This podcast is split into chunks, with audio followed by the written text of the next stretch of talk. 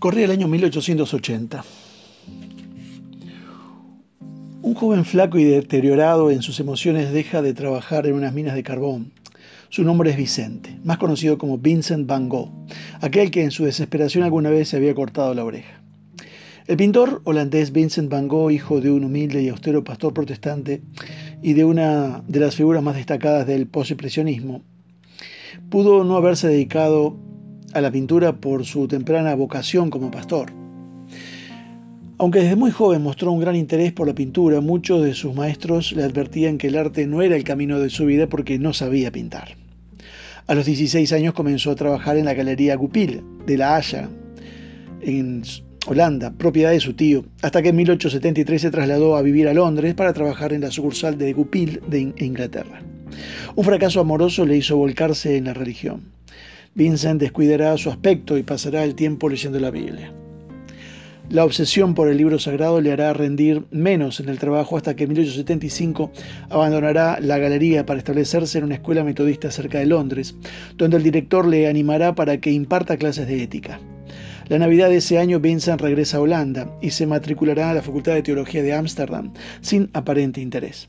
Su padre logrará que lo acepten como predicador en la eh, región minera de Borinage, en Bélgica, donde Van Gogh renunciará a sus escasas pertenencias para vivir como los mineros. Las duras condiciones de vida de las comunidades mineras le irán haciendo perder el fervor religioso para centrarse en lo que siempre había soñado, la pintura.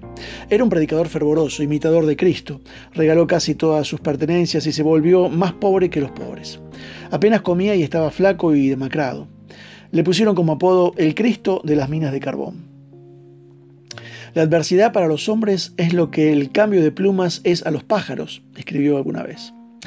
Es sin duda en el Borinage donde cobró conciencia de la profundidad de los sentimientos sociales que había en su interior. Y fue también aquí donde trazó sus primeros bocetos. Pero en julio de 1879 le sobrevino el fracaso, cuando sus superiores eh, no quisieron que continuara con su labor evangélica. Van Gogh era un predicador entregado, vehemente, pero su comportamiento excéntrico y su temperamento explosivo asustaban a las personas de la región. Pensaba que entre los predicadores como entre los artistas había una vieja escuela académica a menudo execrable, tiránica, de hombres llenos de prejuicios y convencionalismo que tratan de mantener a sus protegidos y de excluir a los hombres sencillos.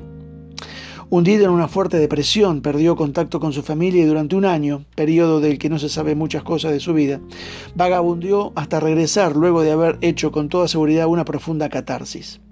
Se sabe que a continuación vivió un tiempo con un minero eh, evangelista, antes de trasladarse a la casa de Quesmes, eh, la Maison Van Gogh, cerca de Mons. Prefiero pintar los ojos de los hombres que las catedrales, porque en los ojos hay algo que no hay en las catedrales, aunque sean majestuosas e imponentes. El alma de un hombre, aunque sea un pobre vagabundo o una muchacha de la calle, me parecen más interesantes, escribió.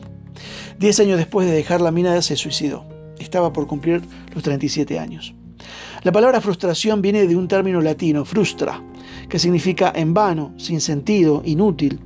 Es significativo observar cómo en nuestra generación esta palabra ha llegado a convertirse en una expresión popular.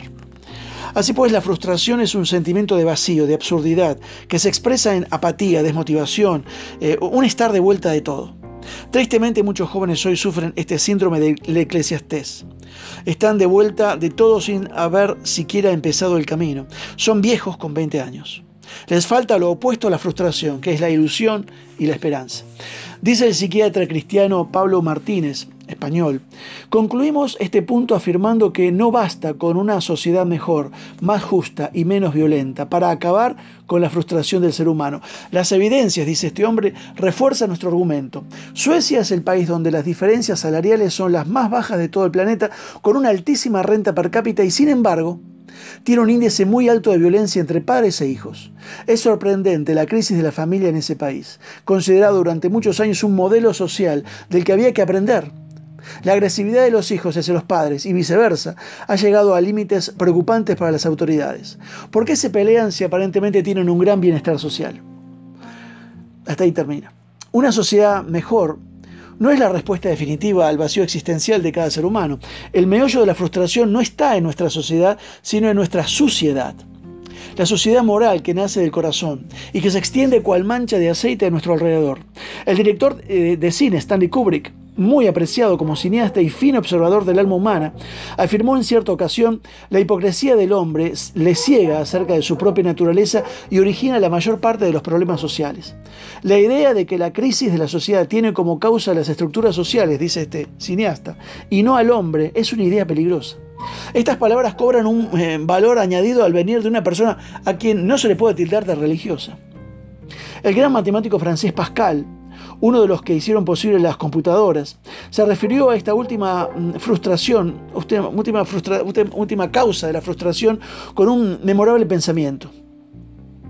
Hay un vacío en forma de Dios en el corazón de cada hombre que no puede ser llenado por ninguna cosa creada, sino solamente por el Dios el Creador, quien se dio a conocer a través de Jesucristo. Ahí es donde encontramos entonces la clave de todo el problema. La respuesta última a la frustración humana solo se puede hallar en la persona de Cristo. Dios ha provisto en Cristo la vida abundante que es exactamente lo opuesto a una vida frustrada. Yo he venido para que tengan vida y la tengan en abundancia. Juan 10:10. 10. La palabra abundancia en el original es un comparativo, más abundante quiere decir. Y también se podría traducir por extraordinaria, magnífica, superior. Este versículo es como una síntesis preciosa de todo el Evangelio. Ante el drama de una vida frustrada, en un mundo frustrante, se alza esplendorosa la figura de Jesús que nos abre la puerta a una vida nueva, magnífica, superior. En una palabra, una vida abundante de sentido, de realización y de esperanza. Que Dios te bendiga.